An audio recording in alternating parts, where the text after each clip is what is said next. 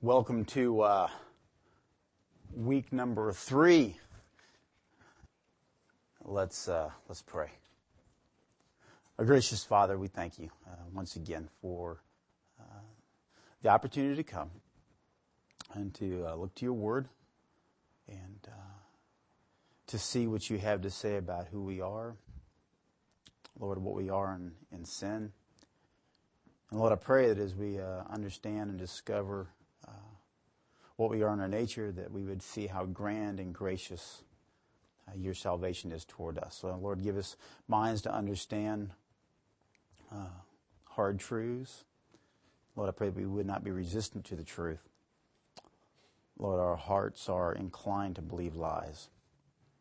So, Lord, may we submit ourselves to your word and be faithful in that. I ask your blessing on this day. In Christ's name I pray. Amen. Well, good morning. This is week number 3 on the series on Calvinism, what's in a Calvinist, a tulip. Like I said, a tulip by any other name would smell as sweet. We talked about maybe other names, doctrines of grace, biblical Christianity, some people would say. So welcome to the class. We're in week 3. We'll be going. We have week through week 8. They're in the last week in May, and we'll go on. So today's class, we talked about the first class. We gave us a short history, a summary of what brought us where the term came from, some historical backgrounds. We talked about how this discussion goes back as early as Augustine, Pelagius, and quite frankly, it goes back to Paul. It goes back to Scripture. This is not men. This is men in their nature dealing with difficult issues and wrestling with what God says about them and God's salvation. Last week we looked at what I termed was the root and the stem to a blossom. Right? Blossom doesn't exist in the air. It's not from some sky hook, but it is supported. It is nourished. It receives its sustenance from the root and the stem. We said the root and the stem of what we're looking at is God's character, God's sovereignty, His providence. And one of the things maybe I wish I'd had time to look at is that not only is God sovereign and free, and not only is He sovereign and free to make the free decrees of a king, but He's holy. And in His holiness, He's good, and He's merciful, and He's kind, and He's compassionate. And He's righteous, and He's just, and He has wrath. But there's so much other that is encompassed in His character, that God is whole, and He's unified. Okay? And that is the foundation. That is the root and the stem with which we build the rest of our understanding of His salvation of men. Okay?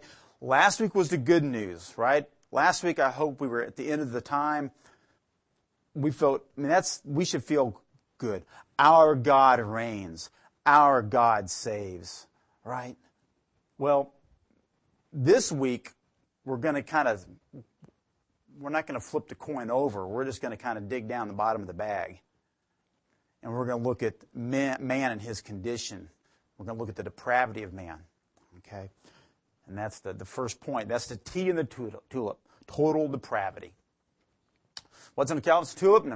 The first part is the T, total depravity. If there's other words, total inability. Let's stick with total depravity for a minute. So what is total depravity? That's our question. What is total depravity? What do we mean by saying men are totally depraved? All right? Hard to see pictures, but is that a picture of total depravity? It's one. Is that a picture of total depravity? All right? Is that a picture of total depravity?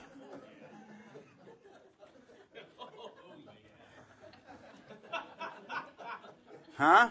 Is that a picture of total depravity? That ain't me. Or is that a picture of total depravity? Okay. Is that a picture of total depravity? Or is that a picture, if we all stand in front of that, is that a picture of total depravity? Okay? It's easy to sit out here with our fingers, right? You've got 5 pointing back, 4. However your thumb works, pointing back. Total depravity. Total depravity, total inability. That's what we're talking about. Okay?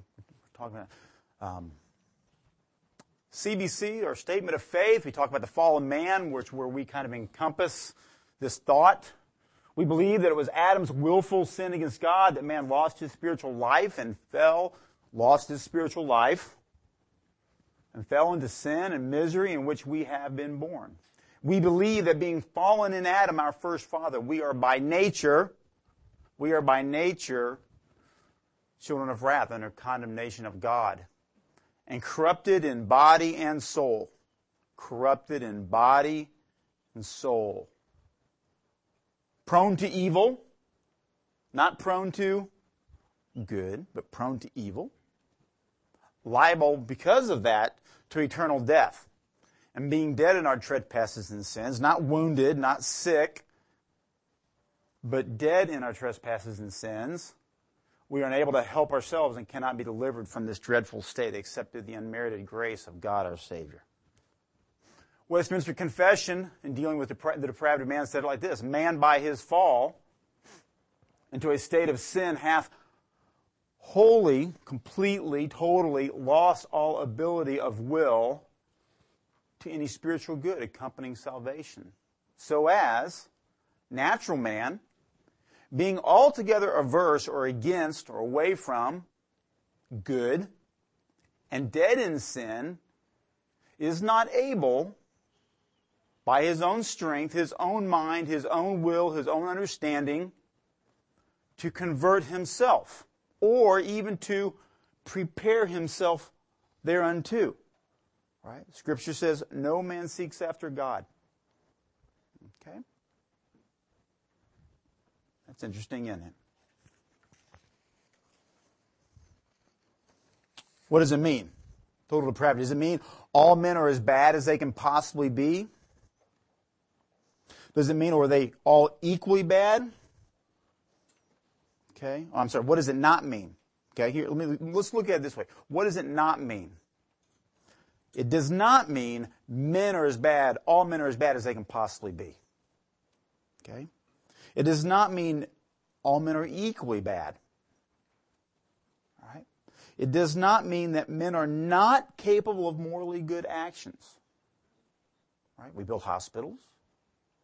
Right? Right? Unbelievers stop by the side of the road and help people. Right? Non-Christians adopt children and bring them into loving homes. Okay? So total depravity is not talking about within the realm of the earth, be able to do good things. Okay? This does not mean everyone's little brother is secretly an axe murderer. Okay? What it does mean is this: men are dead in sin. The doctrine speaks of man's moral character. Every aspect of man's character or being is touched by sin. Man is incapable of any action meriting salvation. Salvation. From birth, men are inclined against God. Men delight in sin. Right? The light came to the world, but men hated the light and they loved the darkness. All right? Not every action of unregenerate man is sinful in and of itself. Okay? But Romans 3:23 stands. Right? Romans 3:23 says this: for all have sinned and fall short of the glory of God. Okay? And quite frankly, that first sentence, we're going to look at that first sentence, but I said not every action is a sin from the world's perspective.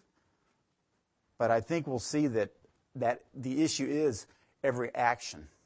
There is a problem with every action of fallen man.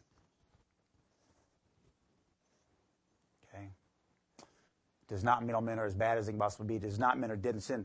It's sinful in its effect.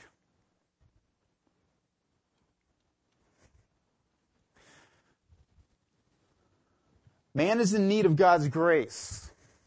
Man is not able to turn to God on his own. This is the summary of the Arminian position. Okay? All men are so sick. Notice that word, sick.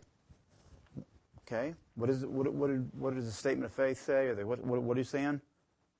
We say we are dead. Okay?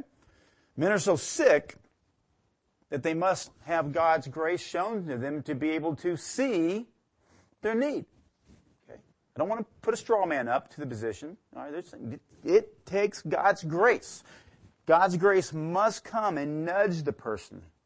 Okay, the Arminian says. Therefore, God in grace calls all men equally.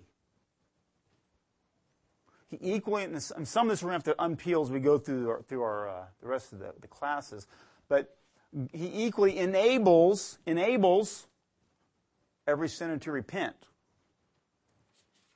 Enables. Okay? Think these words. Doesn't make a lot.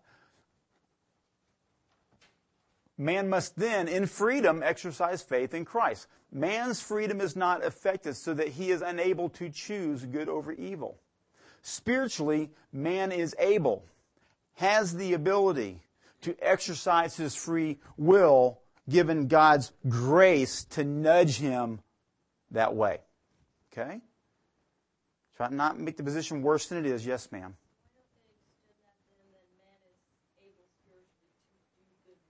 So, I'm sorry, I'm not asking. Why doesn't that argument then lead to man is spiritually able to do good works? You're saying, why does the Arminian position not say men are spiritually able to do good works?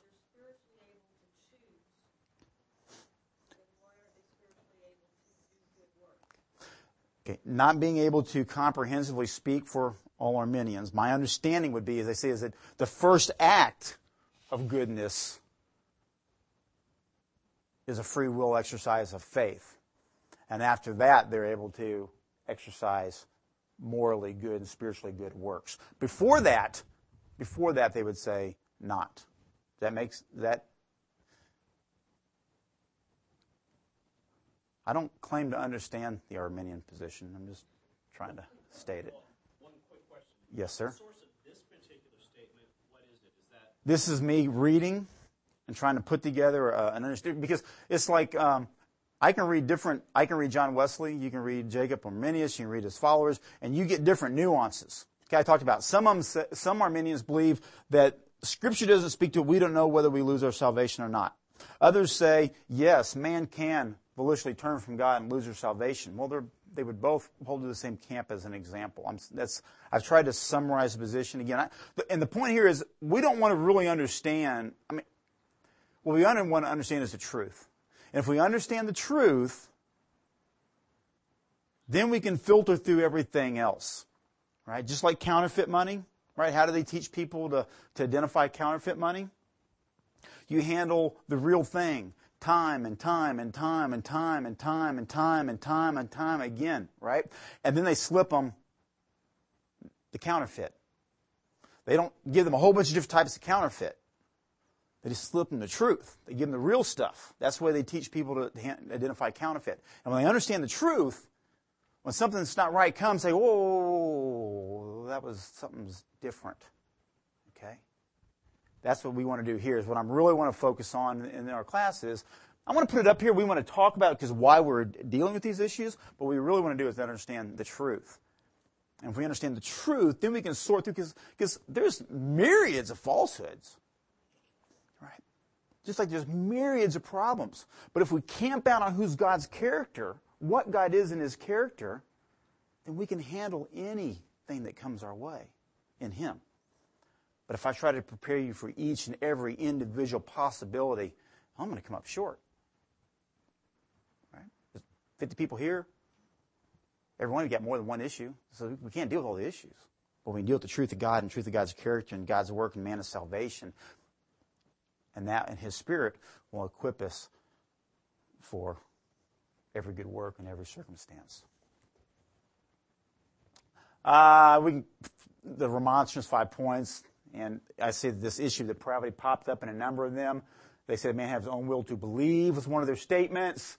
God provides the impetus, right? He kind of nudges, pushes, right? Divine grace is necessary. We would say the same thing. We would just go a little farther. Not only is it necessary, it is the cause, the effect, the life-giving power, and to cooperate in the gospel, okay? He gives us power to cooperate. The standard. The standard. God told his people, consecrate yourselves, therefore, and be holy, for I am the Lord your God. 1 Peter 1:15 and 16 says, but as he who called you is holy, so be holy in all your conducts. And this is written, you shall be holy, for I am holy. That's the standard. Okay?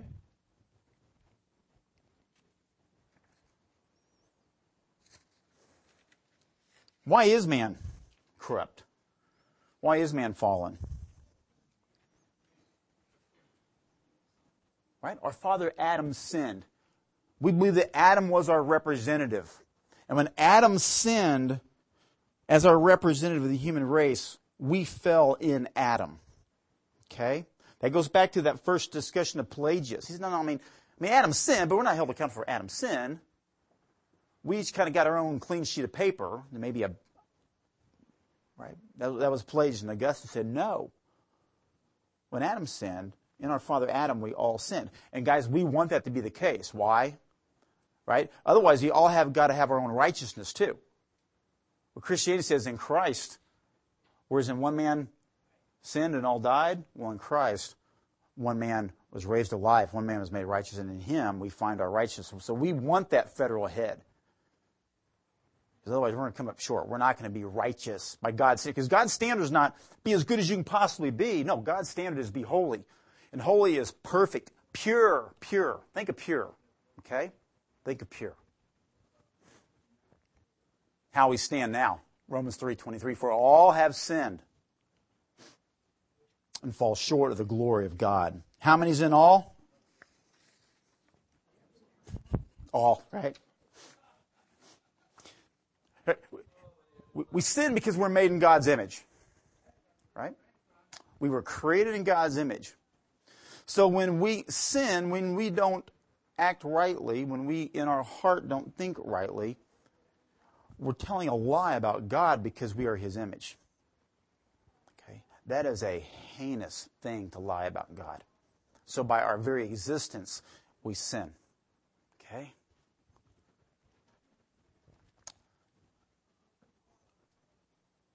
What makes sin sin? Right? We lie about God. That's what makes sin sin. All right, let's look at, so what do we mean by totally depraved? Let's look at the scripture and see what it says. Our depravity is total in time. Before the flood, the Lord saw that the wickedness of man was great in the earth and that every intention of his thoughts was only evil continually. Genesis 6, before the flood. So sometime between Adam eating a fruit that he was not supposed to, and the flood, look what it says. Every intention of the thoughts of his heart. Volition, emotion, every is in all. Intentions, not just what he does, but in what he intends to do, was evil continually. Right? Continually is it's not ... It's a line. Continually. That's a pretty heavy condemnation. Our depravity is total in time after the flood, right? After the flood. This is when Noah is off the ark. He makes a sacrifice to the Lord. Okay? Remember, Noah, 3 sons, their wives. That's it. God had borne them through the flood in the ark. And when the Lord smelled the pleasing aroma, and Noah came and he sacrificed. Okay? And when the Lord smelled the pleasing aroma, the Lord said in his heart, I will never again curse the ground because of man, because now he's pure after the flood.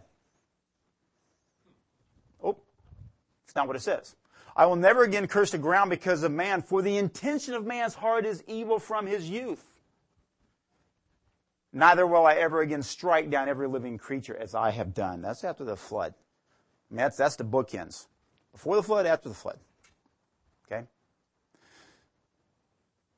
So until the flood, God came and He gave the law. And even after the law was given in Jeremiah, this is after Israel had the law for hundreds of years, as a school teacher and guiding them and directing them. God says, can the Ethiopian change his skin or the leopard his spots? Then also you can do, then also can you do good who are accustomed to do evil? Missing my question mark there. The question. Can? What's the answer? It's a rhetorical question. No. I mean, the Ethiopian can't change his skin, right? Black men can't become white. White men can't become black. Leopard can't peel spots off. Keith, you got a right to make jokes. You can make me black and blue, is that what you're saying?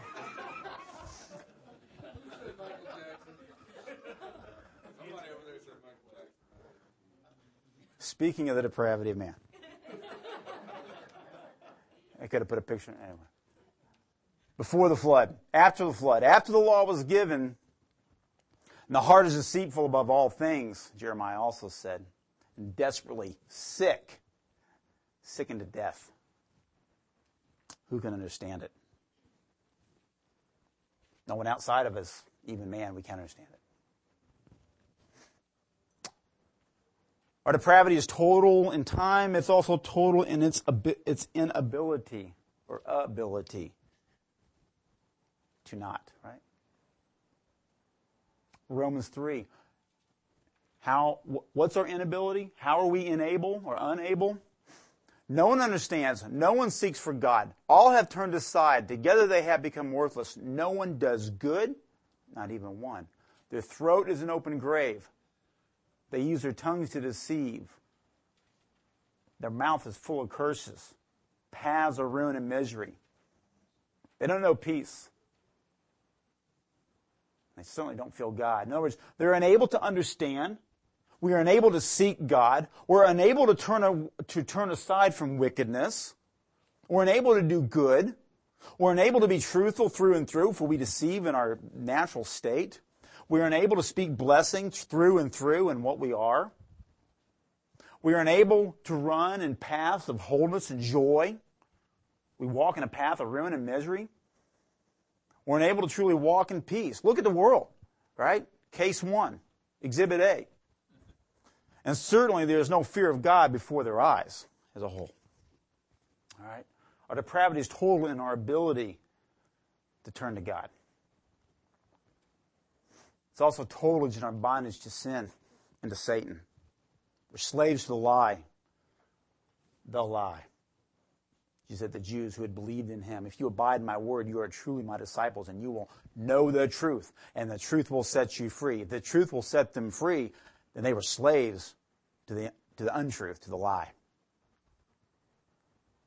Slave to the devil's will. You are your father's devil. You are of your father, the devil. And your will is to do your father's desires. It's to murder from the beginning. He's the father of lies. And he's speaking to the Pharisees, who were not following him as a representative of the Jewish people, but of all people, condition of our heart. We're captured. We're captured by sin. We're captured by Satan.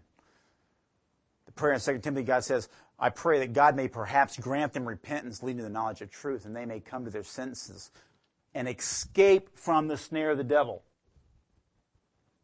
after being captured by them to do his will. We find ourselves as men in our natural condition captured by the devil to do his will. And we happily do his will because in our own heart we are fallen against God. Slaves of sin. Truly, truly, I say to you, Jesus said, everyone who commits sin is a slave to sin. Okay? Slave to sin. Interesting to note, we see the word servant or bondservant quite a bit in the Bible, right? We're talking about servants of Christ. Paul says, I'm a servant of God. Actually, it's the same word. It doesn't change. We're just very sensible 20th century or 21st century people. We don't like the word slave. But the Bible says we're either slaves of sin or we're slaves of Jesus Christ. No in between. Okay? Slaves of sin or slaves of Jesus Christ.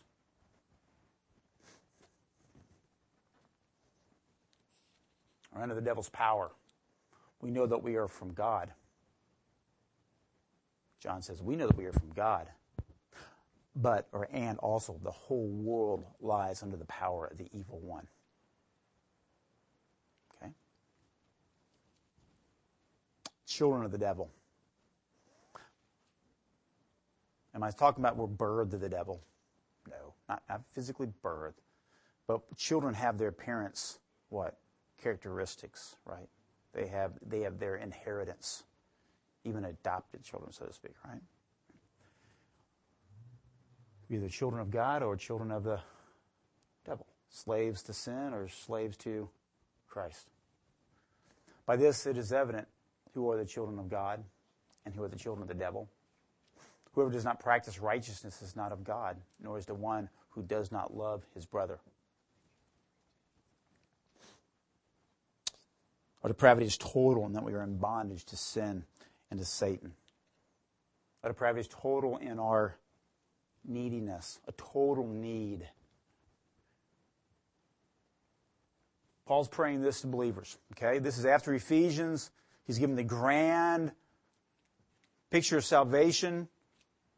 The work of God the Father and work of the Son and the Spirit is all to the glory of His grace, right? Our adoption that He purposes to the glory of His grace. Now Paul comes and he prays, and he says this, of believers. Remembering you in my prayers that the God of our Lord Jesus Christ, the Father of glory, may give you a spirit of wisdom, that your hearts may be enlightened, that you may understand the hope to which He has called you, that you may understand the riches of the glorious inheritance that you have, and understand the immeasurable greatness of His power according to the working of His great might. My point being here, this is Paul's prayer for believers, that they would understand these things. If Paul's got to pray this for believers who are indwelt by the Spirit of God,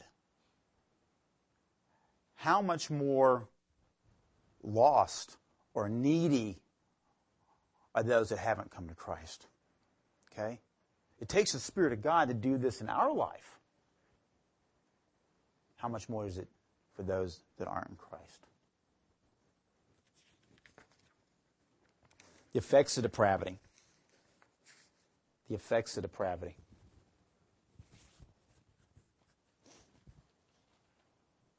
What does sin do to man? What does sin do to man? Let's review. We just talked about it. What does sin do to man? It condemns him. It twists his image. It mars him so that we are a walking and living lie about God. Let's keep that first and foremost. Remember, folks, last week was the good news. This is the bad news. Okay? This is the bad news. So in what ways is our condition totally depraved? What's the effect of it? All men are sinners. Sin is pervasive. If they sin against you, for there is no one who does not sin. Okay, this is talking about, the guy said, if they sin, I'm going to take them away into captivity. But he's saying of his own people, for there is no one who does not sin. Sin is pervasive.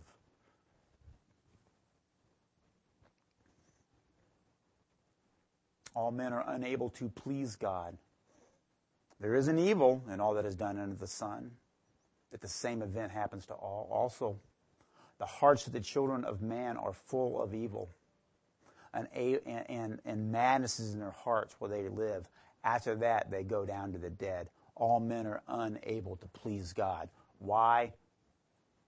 Because their hearts are full of evil. There's a madness in our hearts. Men are opposed to God at birth, and they willingly choose sin. Okay. I think I skipped the thing here. Fall's complete. It's complete, and the effect is it is complete. It didn't take us down part way. This goes back to Genesis again, right? Talked about this. The Lord saw the weakness of man was great in the earth. Every intention, the thoughts of his heart was only evil continually. I mean, that is a conclusive statement. That is an encompassing statement, isn't it? And what's left there? Right? If every intention is evil to begin with, well, then what's every action? Evil. Right? Not just your actions, but your thoughts, and not just the thoughts of your mind, but the thoughts of your heart and your will, right? And not just part of the time, not just when you're angry, but when? Continually. Enter not into judgment with your servant, for no one living is righteous before you. No one living is righteous. And he's not saying that before this moment in time that people were righteous and afterwards, but right, no one is righteous. He's speaking about the condition of man. Yeah. Yes, sir? I'm sorry?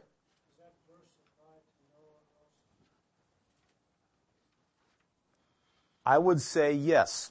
The question was, does 6:5 apply to Noah also? Because remember, before the flood. And there's two reasons why I would say yes. Okay? Number one, when it says, oh, Noah was a righteous man. Okay? But what it says is this, is that he found favor. The word there is Hesedus or grace. He found a faithful love from God. In other words, it wasn't a righteousness in the sense of like every intention of his heart, but there was God graced Noah. Now we're going to see that's what he does to us. He's going to grace us. And another reason I don't say that is immediately after the floods, when we looked at Genesis 8, right after the flood, all he got's Noah, so I guess he could have sinned on the ark with all the animals. That's probably he probably would have been some sinning going on there for, if you're stuck on a year on a boat, cooped up with a bunch of animals and your in-laws, right? There's probably some sin that took place. So if he wasn't, could have been outlaws. Hey, he had his sons. I got a son, right? I mean, yeah, so there you go. So afterwards, immediately he put a sacrifice before the Lord, and the Lord smelled the soothing aroma. Why do you think he sacrificed to the Lord immediately after coming off the ark? What had he not been able to do for a year? He hadn't been able to sacrifice, because fire is kind of dangerous aboard a tar-covered ship, right? So in that sense, for a year, his sin had not been covered. So the first thing he did upon exiting the ark was to sacrifice for God in thanksgiving. There's a picture. And it says this, the Lord smelled the soothing aroma of that covering of sin, right? So yeah, before and after. Stan, is that the answer? You'd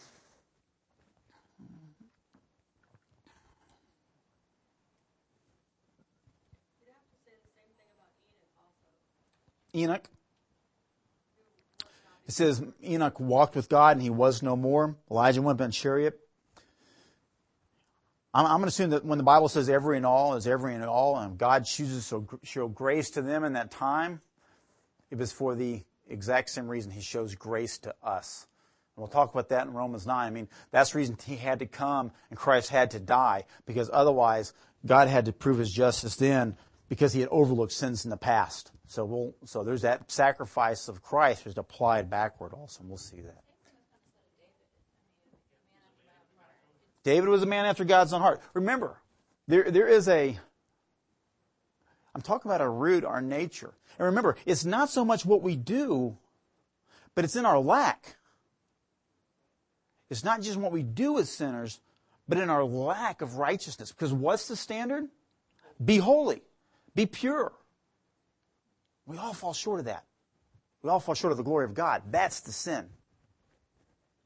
So what? What?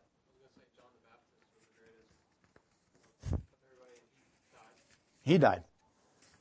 That's right. So what? Why is it important that we have a right view of man's depravity? Why is it important that we understand that sin is pervasive? What? Understand how deep in the hole we are and understand right. All that he's done. That's right. That's right. That's right. That's the point. Okay? Why is it important?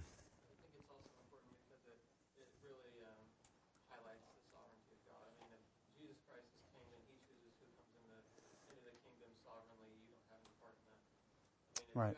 It gives the most glory to God, and that's right. It gives the most glory to God. We are the most needy. Man's sin is perverse. Men love sin. Men hate light, John 3:19 said, right?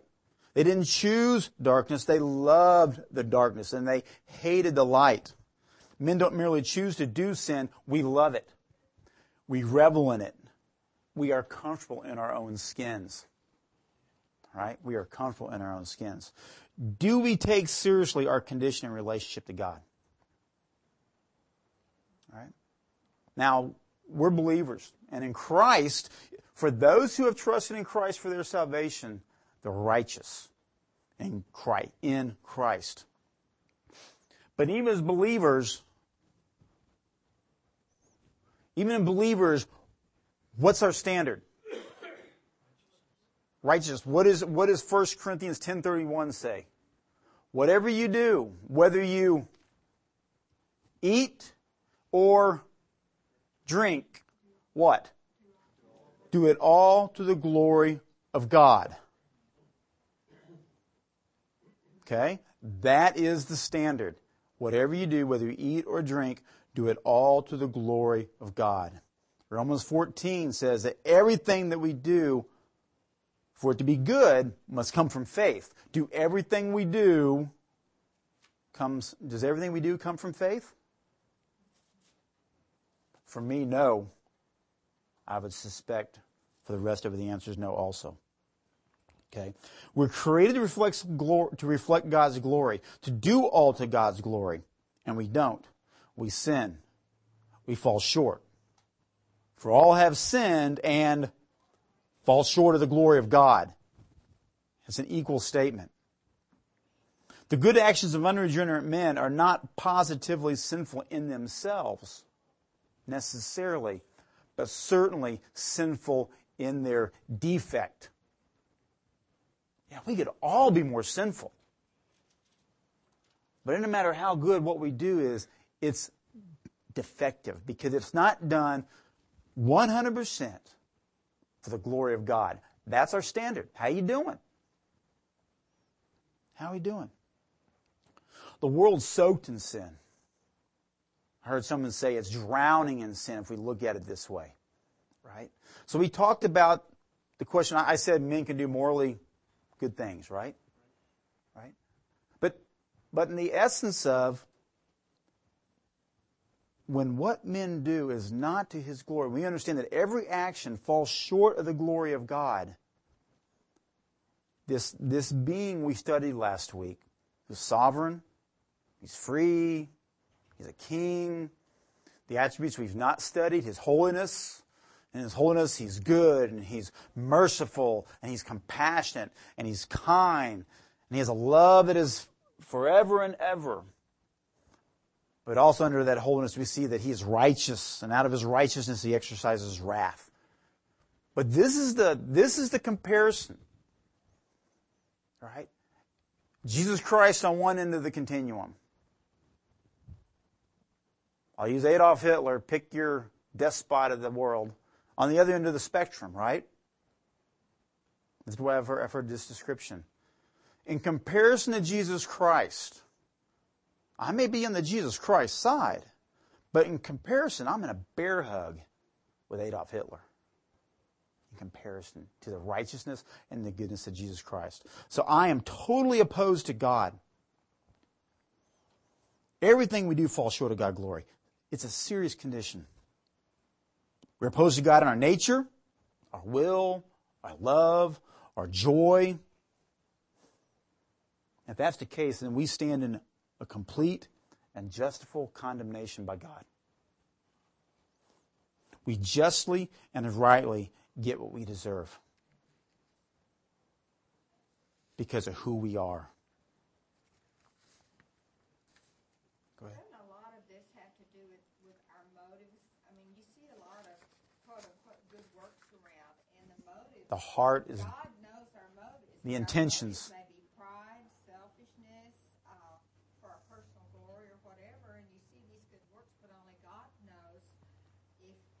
led you into the works and you're giving him the glory, or, right.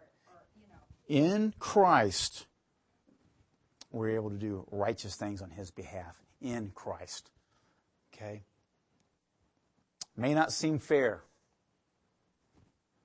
Okay? That's what man cries at. It's not fair. How can we be held responsible for what I'm unable to do? This seems inconsistent. But I think we've seen that it's biblical. It's a mystery. Okay? How do we feel about ourselves now? We can talk about that. I'll be happy to talk about how we can be held responsible yet completely unable. Okay? That's it. But that is one of the mysteries we come to, folks. Close our mouth. That is a mystery.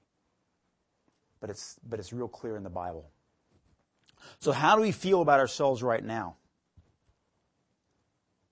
All right? Think of yourself. Think of last week versus this week.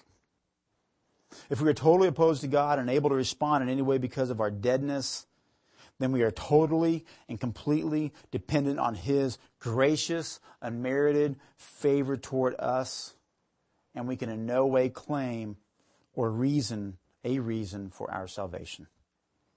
Short answer is this, just like Arian said, our total depravity demands the most glory of God in salvation.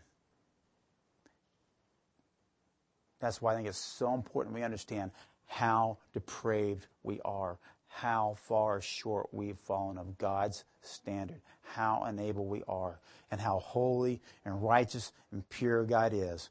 So today, if that's the end of the story, quite frankly, go take all the antidepressant medication you want. Okay, it's a little tongue-in-cheek, but I'm saying go get drunk to oblivion. Go be depressed.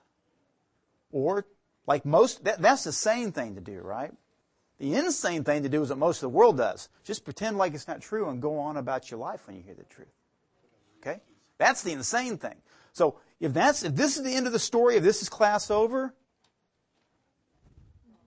it's a bad time, folks. But it's not. That's right. Come back next week, right? Come back next week. And what we'll see is God in his goodness and his freedom and his inscrutable will, how he works salvation in us and electing for himself a people to worship him and enjoy him forever. And how his son came and on the cross took on the sins of a particular people, not to make our salvation possible, but to redeem us back from the dead. And how God doesn't leave us in this condition we find ourselves in depravity, but how God reaches in and he takes this dead heart, this man that's laying on the bottom of the ocean, and he breathes life into you. Right? So he speaks to Lazarus, come forth out of the grave. And Lazarus comes forth in joy to see his beloved friend.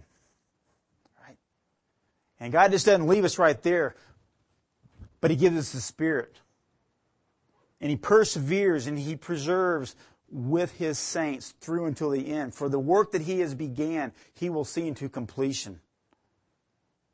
He will see us through until the end. He will not leave us. That's the story. It doesn't end here. But we need to get here right to understand how great a God we serve. What Jonah say? Salvation is of the Lord. Our God saves.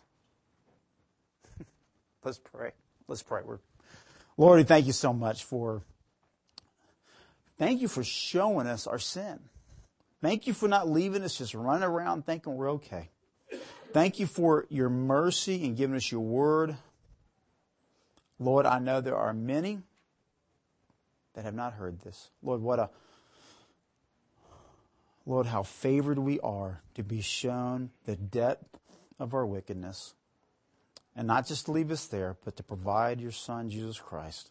Lord, I pray that this week that we would go and we would think on our position, we'd think on who you are, and we would turn and we rejoice, and that whatever we do, whether we eat or drink, whatever we do, we would do it all to your glory in your Son. And it is his name we pray. Amen.